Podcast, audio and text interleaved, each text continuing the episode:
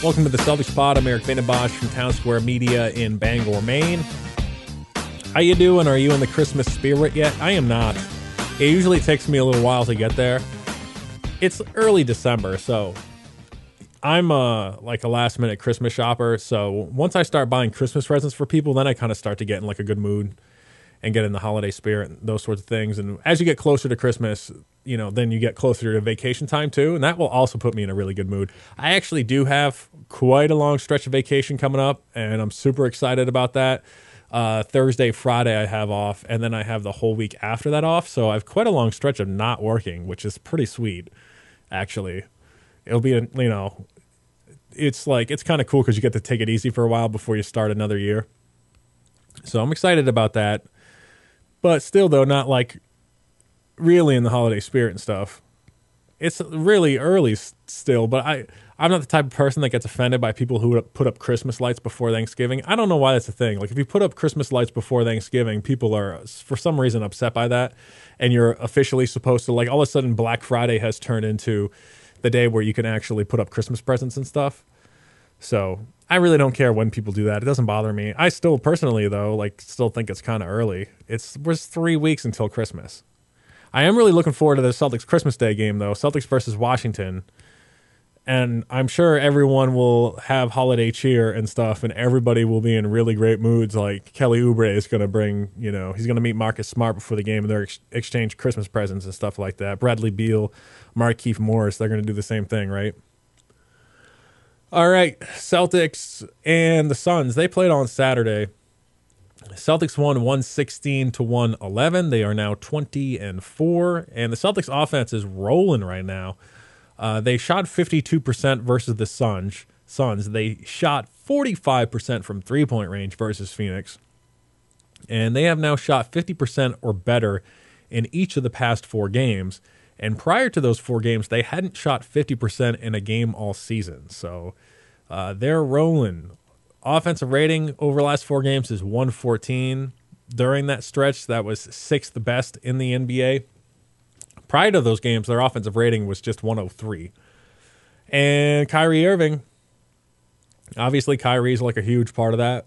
Obviously, this you know offensive tear they're on, and you know he's been good all season. He's been good, but he's been like super efficient lately. Over the last four games, shooting 52% and 42% from three point range. Coming up big in the fourth quarter, as always.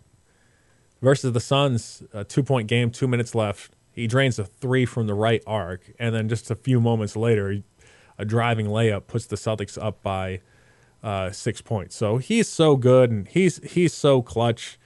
Um, you know, it's like one of those things where if you need a bucket, if you really, really need a bucket, you give the ball to Kyrie Irving because he's been so efficient lately and he's got the ability to pretty much go wherever he wants to go on the basketball court because of his ball handling, because that's so good, because he's probably the best ball handler in the NBA. Other people talk about Steph Curry being one of the two best. But Kyrie is just an amazing ball handler, and he can get wherever he wants, and he gets the basket. And I want to say when you get close to the basket like that, you know, you create um, high percentage shots for yourself because you're closer to the basket. But the difficulty level is pretty high on some of these shots that he's making, even at the basket. So, but in those clutch situ- situations, you just get the ball to Kyrie because he's so good in isolation. He can create space and then knock down a shot, and he's such a good shooter, you know, or he can dribble his way around somebody or uh, several somebodies and get to the basket and uh, finish at the basket. So, obviously he is super clutch, and uh, the Celtics have needed that this season. That 16 game winning streak they had, there were several games that went right down to the wire. And there were times where the Celtics needed a bucket, you know, and he would be there, whether it was a bucket to ice the game or to uh, come back from a deficit. And there were several times that they did that. Celtics over that stretch didn't really shoot very well, but they got a lot of timely shots, and Kyrie was a big part of that. And the ball handling, I think, is what separates him from other players. You know, he can shoot the ball well and he can pass the ball really well. There are guys in the NBA who can do that, but nobody can really handle the ball like he can. That's what separates him. And really, he takes the basketball team to another level. Celtics have a lot of good players in the team. They really do. But Kyrie's that superstar.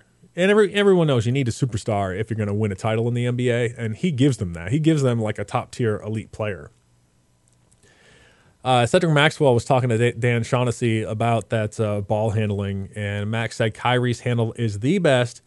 I play with Tiny Archibald, and Tiny couldn't touch Kyrie. When I see Kyrie, I don't think of anybody I know.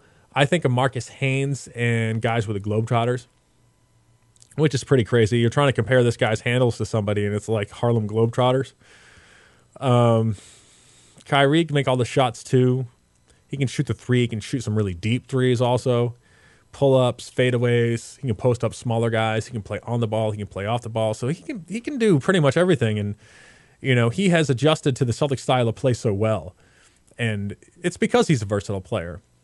You know, because the Celtics move the ball around a lot. They make extra passes. Everybody has the green light to shoot, and everyone's going to get their chances to score.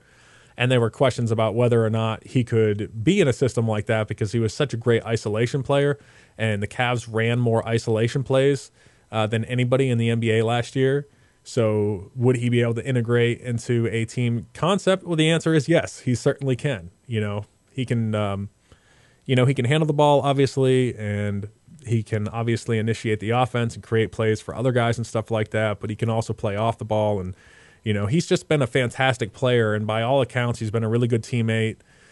Um, Max was talking about him and said he was really smart. And he said there was nothing pompous about him.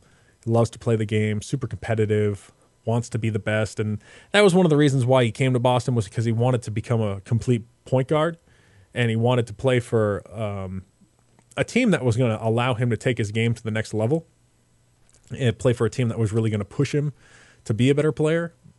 And uh, he seems to have, you know, found a really good spot for that and it was really funny. I was watching the Celtics recently, and Kyrie was just simply bringing the ball up the floor. And all of a sudden, I don't know what brought this on, but I'm watching Kyrie, and I'm like, holy crap, Kyrie Irving plays for the Celtics. It's, I'm just sitting there. I'm like, Kyrie Irving is a Boston Celtic. Like, that is really sweet. All right. Uh, Jayson Tatum. Speaking of guys who've been clutch, Jayson Tatum's been really, really clutch. He had a good game versus the Suns 15 points, 6 of 8 shooting, 6 boards. Uh, had some good shots late in the game, just like Kyrie did. Uh, Booker hit a shot, and it made the game a three point game with just over a minute to go. And then immediately on the other end, Tatum slams it home. And he actually made all three of his shots in the fourth quarter. So he's been great late in games. And he, he's been good the entire game. His shooting percentages for the entire game have been really good. But in the fourth quarter in particular, uh, he, prior to that Suns game, he was shooting 65% in the fourth quarter. 65% shooting in the fourth quarter, second best in the NBA, and that's not just among young players or rookies, second best in the NBA, period. And then his fourth quarter three point percentage is 66%. So the further he goes back, the more shots he makes by just one percentage point. But, you know, uh, fourth quarter three point percentage, second best in the NBA. Somebody tell him he is 19 years old. No, don't tell him that. We are enjoying this. And the Celtics, I th- uh, I think, are exceeding expectations. No one was expecting a 16 game winning streak. Nobody expected 24 games in they, they would have 20 wins. And uh, Tatum's been a huge part of that. Jaylen Brown has been a huge part of that as well. You know, obviously those two needed to step up with Gordon Hayward going down, and they have done that. They have passed that test up to this point anyway.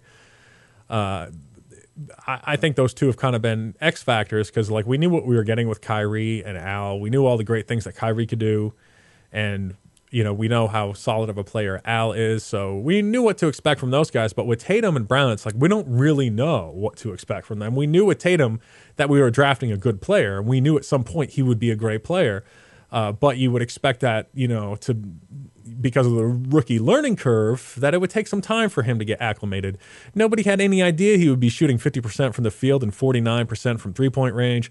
No one had any idea that at 19 years old he would be such a clutch fourth quarter player. So, you know, like I said, we ex- we knew we were drafting a good player, but I don't think we anticipated him being this good this early.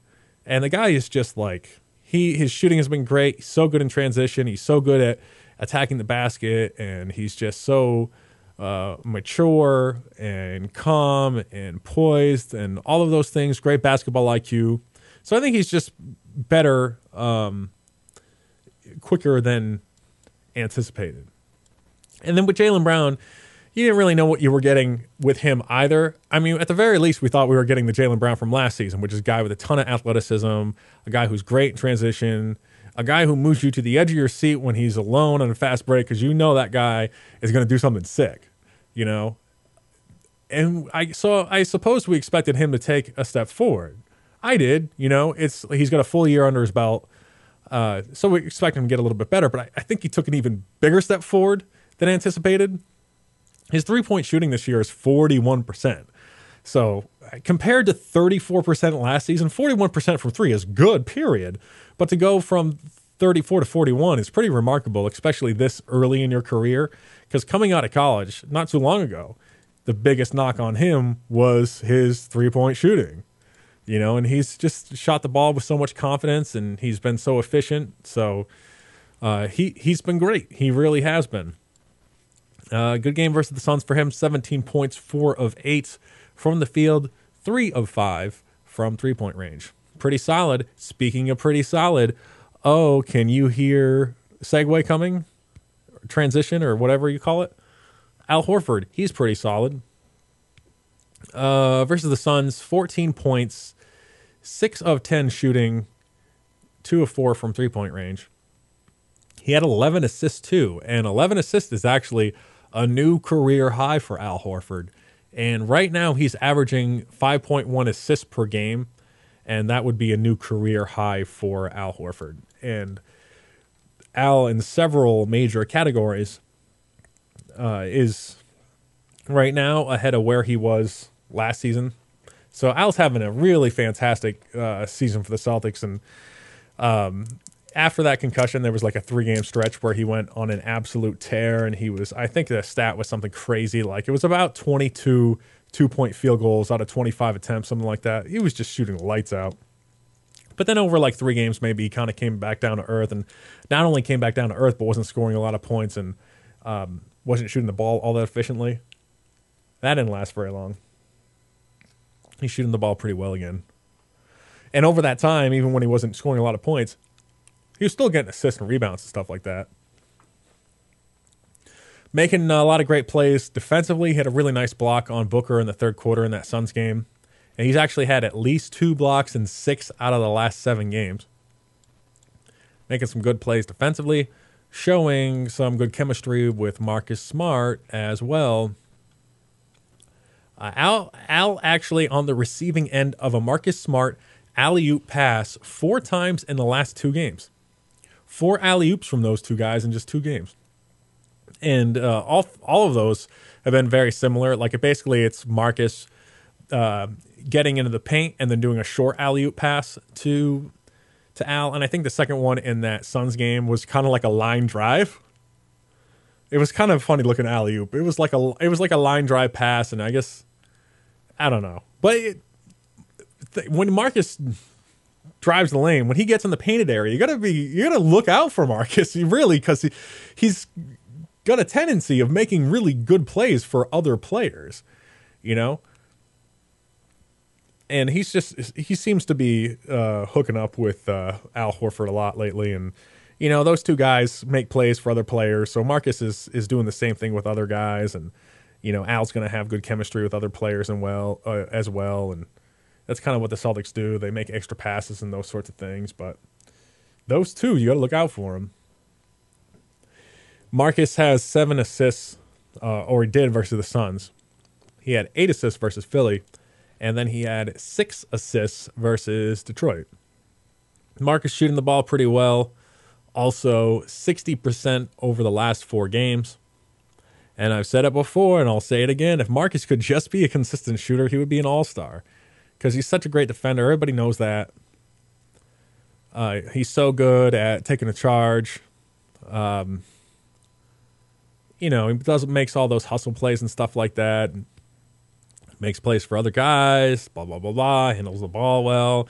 It's just the shooting that's not so consistent with him, and he's you know shot so well over the last four games. I mean, sixty percent shooting is not sustainable, but if he could just be a more consistent guy, you know, shooting the basketball, he is a very consistent shooter in clutch uh, situations, though. And I talked about this, I think, in the last podcast. And it's just amazing how good he is in those clutch clutch situations. He's just a better shooter in those situations.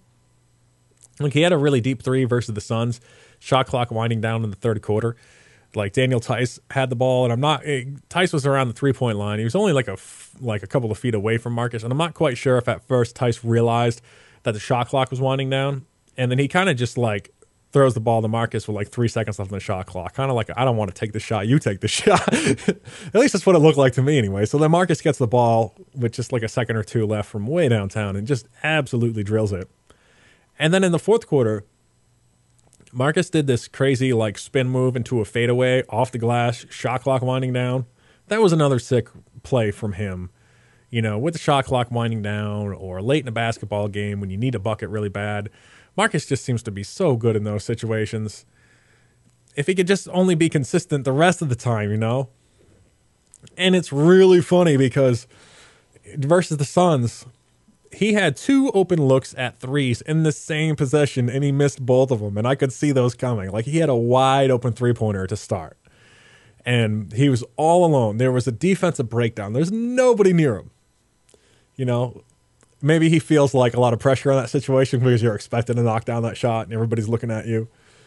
Uh, but he misses the first one, and then the ball hits the rim and it goes right back to Marcus, and he's still standing there all alone with nobody near him.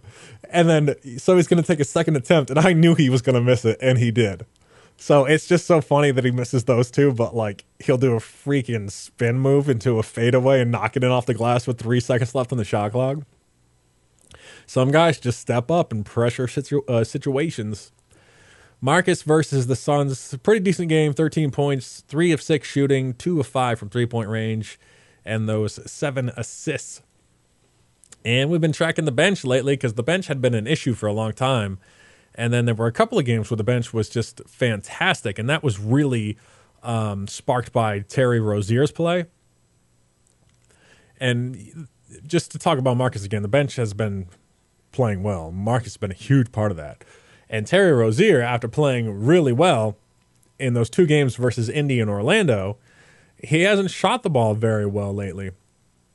Over the last three, T. Rose has scored just 12 points combined on 25% shooting. So you would like to see him shoot the ball well because Celtics rely heavily on Terry and Marcus off the bench. Uh, those two guys take the most shots of anybody coming in off the bench. So if those guys could shoot the ball consistently, you know, then that would be a really big boost for the Celtics. When Terry Rozier shot so well versus Orlando and Indy, you know, that was a big boost for the basketball team. And, you know, they, um, Brad Stevens was asked about that. And they said, uh, well, Brad Stevens said basically, like, listen, like those guys coming in off the bench, as long as they are impacting the game in a positive way, I'm okay if they're not knocking down shots. As long as they're moving the ball and they're playing with good pace and they're making extra passes, as long as they're taking good shots, I'm okay if they're not knocking them down because I know they're going to contribute to winning in other ways, like defense, rebounding, and stuff like that. And then when there are those nights where they're playing defense and rebounding the ball well and they're shooting on top of that, then it's just icing on the cake. And you know, I get what he's saying, but you know, the Celtics are going to be like a true contender. They're going to need some scoring off the bench. They're going to need some guys to, uh, you know, to be able to score points. And Marcus and Mark, Marcus has been really playing very well lately. Terry did for a little while, but but we will uh, we will have to see there. Another guy playing really well off the bench, Daniel Theis. Gotta love Daniel Theis. I'm sure he's growing on Celtics fans at this point. He's got to be. He comes in and just does his job, basically. Playing about 12 minutes a game, leads the team in rebounding percentage and field goal percentage, communicates very well on defense. A really good under the radar signing for the Celtics, something that has really paid off. And he was talking this week about one of the biggest challenges of um, coming to the NBA from Europe. And he said the ball is a, a really big thing you know, like when he first showed up, and media was talking to him or whatever about making the transition from EuroLeague to the NBA. He said the the speed of the game much different in the NBA because he said in the EuroLeague you go through the system, you play the offense, and then it's just like you go through your your offense and you wait till the shot clock's winding down and then you shoot. But he said in the NBA, it's so much quicker than that. He's like, you bring the ball down the floor, you like pass, pass, shoot. Like you make a couple of really quick passes and then you shoot. You know, so he said the speed was much different, and he says perhaps the biggest thing in going from the EuroLeague to the NBA is the all leather basketball that they use in the NBA, because in Europe the basketball has a synthetic surface, and a leather ball is slippery. He says and especially when uh, they're they're sweat on the ball and you're sweating and stuff like that. He said the EuroLeague ball is very easy to palm, and it's more difficult with the NBA ball. And Yabusele and Shane Larkin um, have both said the exact same thing. And Larkin said that in EuroLeague ball, the ball is much easier to grip. So when you're attacking the basket and you're in the air, he said because you can grip the ball so easily, it's much easier to score at different angles at the rim. So players have had, you know, to make that uh, adjustment. Got some more stats on this Suns game. Rebounding. What happened with the rebounding? I thought the Celtics were supposed to be a good rebounding team. All right, Celtics out rebounded by the Suns 47 to 31. They got their they got, you know, taken behind the woodshed in the rebounding department. It's okay, they won the game. He shot lights out who needs rebounding and defense when you're shooting so well, right?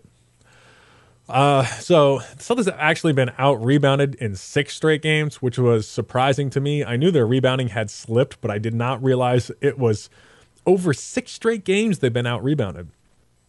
So prior to that stretch, those six games, Celtics were second in rebounding percentage in all the NBA, so they were rebounding the ball extremely well. But over the last two weeks, they've actually dropped to ninth in uh, rebounding. You know, and I, I, you know, maybe they get back to where they were before, and maybe for the same reasons um, that made them good at rebounding to begin with. You know, like the overall size and length, uh, the athleticism, uh, adding Aron Baynes, adding Daniel Theis, Al Horford being a good rebounder. Maybe they get back to, you know, where they were before because they still have those things. They still have those players, and they still have that size and length and stuff like that. Defense has slipped uh, over the last seven games. So going back to the Mavericks game, uh, the Celtics' defensive rating over those seven games uh, is 106, which is 16th in the NBA during that stretch. And the Celtics are still first in the NBA in defensive rating. That's how good they were early on. They're still first in the NBA in defensive rating. Over that 16 game winning streak, uh, the Celtics defensive rating was a 94, and that was five points better than the next team. So the, that was five points better than the next team over that 16 game stretch. But now they're number one in defensive rating by only one point. Brad Stevens he's he, I think he might be a good basketball coach. I have this good feeling about him, you know. I'm just joking around. Everybody knows, you know, how great of a basketball coach uh, Brad Stevens is. Uh, Eastern Conference Coach of the Month for the months of October and November. This is actually the third time that he's won that award. He won the award in April 2015 and February 2016. You know, it would make sense that he's won it uh, previously because over those first four seasons, you know, he took uh, players um, who, you know, maybe some players who had struggled for other teams like Evan Turner, and then Turner comes to Boston, he plays really well for a couple of years, and then he signs, you know, in Portland for a lot of money.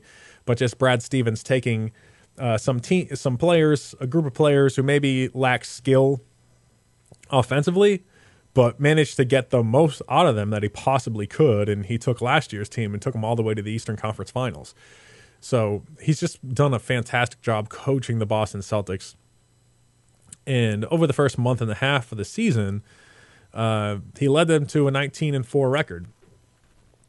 And, you know, this is all despite losing Gordon Hayward on opening night. You lose a guy who just fits in so perfectly with your basketball team, fits in so well with what you do.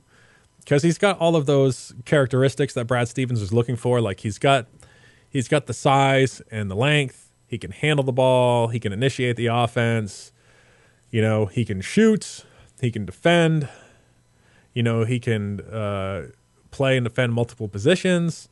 All of those things. He's an absolute perfect fit. And it would give them more scoring. I mean, he's another 20 point scorer, you know, and then that would put Jayson Tatum on the bench, at least to start the season. You know, you would figure that uh, Morris would be the four, and then uh, Hayward would be the uh, three, and then that would put Jayson Tatum on the bench. And if you think about it, if Jayson Tatum was on the bench, then you wouldn't have to worry about how consistently, you know, Terry Rozier or Marcus Smart is shooting the basketball. You would have another. Well, of course, you would still have to worry about it. You still need those guys to shoot the ball well, but you would have somebody else coming in off the bench who could be that spark off the bench or whatever. And then, you know, if uh, Tatum gets moved to the four, and then Marcus comes in off the bench, Marcus Morris, and Marcus Morris is a good, very good offensive player. Um, so like you lose someone like Gordon Hayward on opening night, a really nasty injury, and you know, you lose the first two games, things are starting to spiral out of control. Celtics fans are like, "Oh man, this sucks. I can't believe like we waited so long for this, and this is like the worst case scenario to start the season." But then they win 16 in a row, and Brad Stevens keeps that calm demeanor and he keeps everybody going, and they get their longest winning streak since 08, 09. They do all this, returning just four players from last season, and chemistry was the big thing everybody was talking about. It's like going to take them a long time to develop chemistry. Well, guess what? We won 16 games in a row and they do this with all these young players, you know, with a rookie in your lineup now, with uh, Tatum, second year player, with Jaylen Brown, you know, guys who weren't even in the NBA last season, like Daniel Theis, he's 25, played in Europe Pro for a number of years, but he has to develop, he has to, he has to adjust to using an all other basketball. And then Shane Larkin was in Europe last season, you know, uh, all these different guys. Uh, Guerschon Yabusele, um, and then Semi Ojeleye, you know, playing as a rookie. So you get all these young guys, and the Celtics still continue to win. And then they, they've played through injuries too, not just Gordon Hayward, but Al Horford missed time with a concussion. Uh, Kyrie Irving broke his face. Kyrie Irving broke his face. He's still wearing the mask, obviously. Um, but yeah, Horford missed some time. Kyrie Irving missed some time. Uh, Marcus Morris missed some time. Marcus Smart missed some time with an ankle. And, you know, despite those guys, you know, and these are all like major rotation guys, despite missing some time, you know, they've still won 20 basketball games. So Brad Stevens, absolutely perfect choice for, um, perfect choice for, for, I just sneezed. I just turned off the microphone. There's a long pause there. He's a perfect choice for the award. Gregg Popovich uh, before the Celtics Spurs game, uh, Popovich was talking about Brad Stevens, and he said that uh, Stevens is very intelligent. And intelligence is fine, but if it doesn't come along with incisiveness, judgment, and an emotional maturity, it doesn't do you much good. And he says that Brad Stevens has all of those things. Gregg Popovich went on to say he's going to be a great one before it's all over with, and he's already a hell of a coach. I think that's a perfect place to end the conversation about Brad Stevens. He's going to be great one day. For now, he's pretty damn good, though. All right, Celtics going to play again Monday night. Celtics are at home taking on the Milwaukee Bucks. Celtics are one and one versus the Bucks this season. Uh, Celtics lost to the Bucks uh, second night of a back to back, second game of the season. Um, and then they beat the Bucks uh, at home later on. And now Giannis Antetokounmpo taking on the C's once again. Giannis is second in the NBA in scoring 29 points per game, second only to James Harden at 31 points per game. So it is on Greek Freak, and uh, I'm sure we'll see plenty of Al Horford guarding uh, Giannis Antetokounmpo. We saw a lot of that in the second matchup, and then you know, Al did a pretty good job and he still scored a ton of points, but he didn't exactly he didn't get to 29 and he shot below his average too. So the Celtics did the best they could to contain him and and they won the basketball game. So we'll have to see what the uh, Greek Freak does and you know, it should be a good te- a good team. I'm really enjoying watching the Bucks play and I'm really enjoying watching uh, Giannis Antetokounmpo. All right, so that's it for the uh, Celtics pod. Uh, we'll be back in a week, and in a week we will be a week closer to Christmas time. Maybe I'll be in a super good mood. Who knows? All right, so enjoy the game Monday night. Take it easy. Go C's.